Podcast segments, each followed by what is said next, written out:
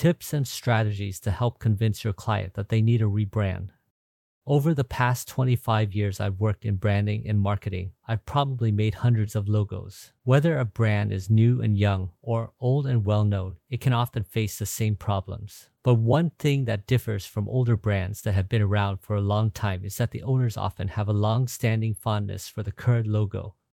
Most of the time, these CEOs and C level decision makers created the current brand identity. This could have happened years or decades ago, so they will be very attached to these old logos.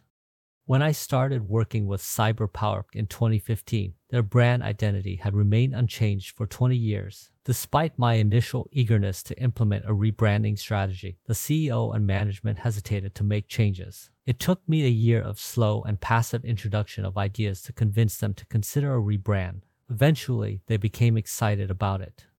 Here are my tips for how to get them to consider a rebrand. In this article, I will walk you through the logical, financial, superstitious, and emotional reasons why a company hesitates to change its logo. I will also provide tips and tricks for making decision makers embrace the change. 1. Understand the factors preventing your client from wanting a rebrand. 2. Understand the competition and your brand's place among them. 3. Creating a comfortable environment to introduce new logos. 4. Introducing new logos into the familiar competitive matrix. 5. Mock up real tangible uses of the new logos. 6. Logical reasons for rebranding resistance. So let's get into it. This attachment can make a lot of sense, like when someone says, if it's not broken, why fix it? Even a modernization or purely aesthetic reason may not convince them that a change is necessary. Financial reasons for rebranding resistance. It can also be financial, such as the worry of how expensive it will be to alter the logo across all of their assets, such as packaging, website, letterheads, and business cards, not to mention trademarks and copyrights, which can be difficult and costly. Superstitious reasons for rebranding resistance. Some may consider it superstitious. I've worked with several CEOs who believe their logo is lucky and that changing it could ruin their luck. Emotional attachment reasons for rebranding resistance. Finally, emotional reasons. Some people may be too connected to a logo to let go. This is difficult since their love for their present brand is so deep that anything else feels and looks inferior. The enemy of my client is my friend. As a designer, you can distinguish between a bad logo and a good one. Still, decision makers involved in the branding process may need help to see the deeper value that a logo represents. Especially if a brand is doing well despite having an unappealing logo, this often justifies why decision makers may not see a need for a new one. However, decision makers care a lot about how their brand compares to others. They want their brand to be as easy to remember as their competitors. So, it's important to set up a sense of hierarchy and tell them where their brand fits in this hierarchy. By doing so, it takes away the focus on the visual aspects of the logo and highlights its functional aspect. For instance, decision makers should consider what aspects of the logo are common in bigger and more successful brands and how their logo differs. This might be a factor that could limit their brand's growth potential. Step 1 Establishing the perception of hierarchy. So let's talk about competitive logos matrices. They're a great way to get an idea of where your brand stands in relation to your competitors. It's a piece of paper with a bunch of squares on it, and each square has a logo from one of your competitors and your logo. The idea is to put the logos in order from right to left, with the best logos or logos that you think your brand should be more like on the right and the least desirable ones on the left.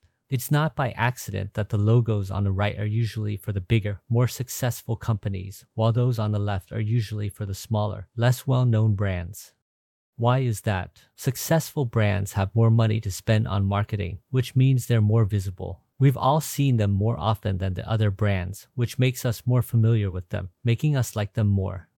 But here's the kicker you should put your brand somewhere in the middle or to the left of your competitors. Why? It's a psychological trick but putting your brand next to smaller brands makes it seem smaller and less successful. People who care a lot about their brand will feel like they need to be in the right place when they see this. They'll think it needs to move to the right more, and they'll start to question their place in the brand and wonder if other people see it the same way. It's also important to note that you want to make sure the logo of your direct competitor is right next to yours. This will make them feel more competitive and want to work harder to beat them. When you see their logo just a bit ahead of yours and the logos of the bigger brands, it's a motivator to do better.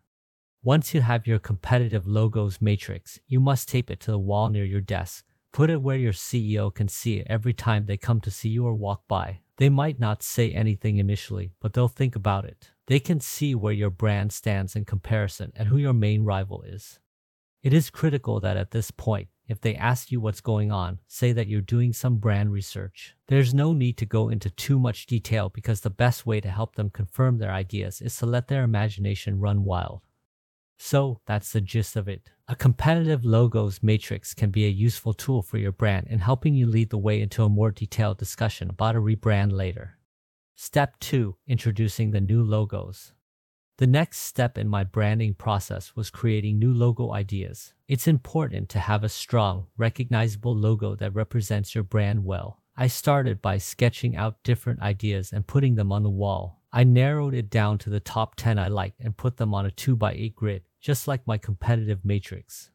The new logos next to the competitive matrix helps tie the ideas together. One set of logos showed how our original logo looked compared to our competitors, giving people an idea of where we stand in the competition. The other set showed possible alternatives to our current logo that could be used in the future.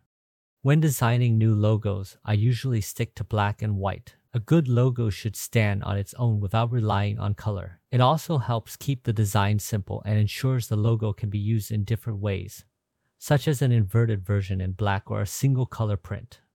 As with the competitive matrix, I only said a little when the CEO came by and saw the new logos. If he asked, I'd say, I'm trying out some ideas. It's important to keep them from pushing them too soon or influencing their opinion. The goal is to get them used to trying new logos and slowly teach them about the different options.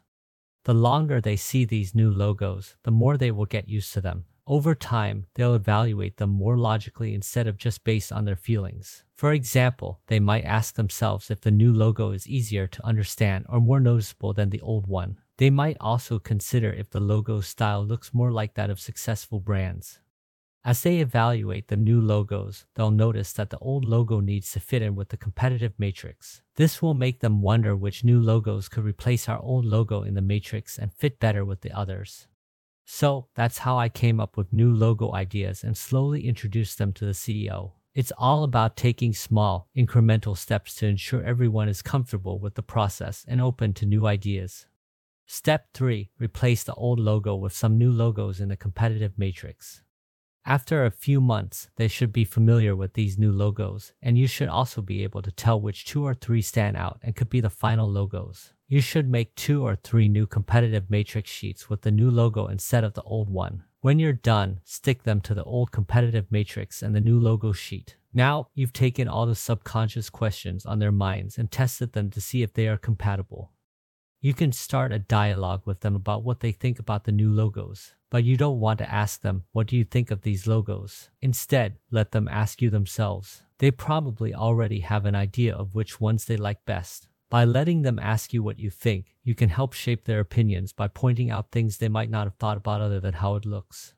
It's also a good idea to include how the new logo compares to the old logo and the competition. This will help them think about all the important things to consider when choosing a new logo. You want them to say something when they consider these ideas. So, even after you've told them how the logos were made and why you chose the final options, please don't ask them to choose immediately. They might need time to think about it and understand these ideas before deciding.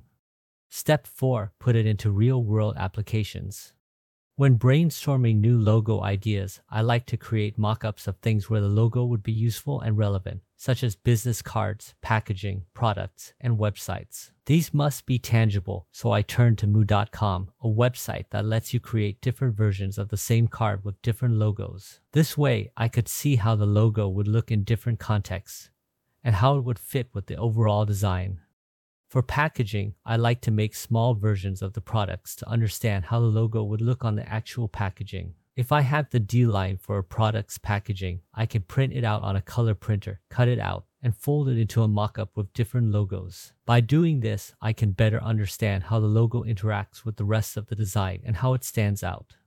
After creating the mockups, I attach the different business card designs to the corresponding competitive matrices for each logo. I gave a few of these to the CEO and advised him to take his time and think about each one before making a decision. The idea is to help the CEO envision himself giving a business card to someone and see how he feels about each design. Hopefully, one design will stand out and make him feel the best. Once the CEO had a chance to look at the different designs, he began showing them to others, like vendors and clients, to gather feedback. This way, we could get an outside perspective and see how others perceive the logo. After taking into account all the feedback, we were able to settle on one final design. It's important to take the time to create mockups and gather feedback from different sources to ensure the logo design is the best. By doing this, we can ensure that the logo is visually appealing, fits well with the overall branding, and resonates with the target audience. Here are things to keep in mind and the steps you can take to help you with your rebrand. Understand the many factors preventing your client or decision makers from wanting a rebrand. These, these could be logical reasons, financial reasons, superstitious reasons, and emotional reasons. Identifying which of these you are dealing with will help you to understand the challenges you might face and how to overcome them. Understand the competition and your brand's place among them. The stewards of the brand are more likely to care about it when it's presented than the competition. Use visuals to help establish a perception of the brand's hierarchy. Who is at the top, who is at the bottom, and where does your brand fit into this matrix?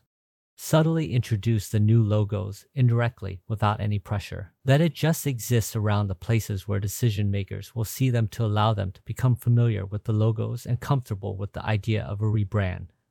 Begin to introduce the new logos into the familiar competitive matrix and use the power of the hierarchy to establish the preference for the new logos by positioning them in a more advantageous position higher than the original logo to create perception that it is better.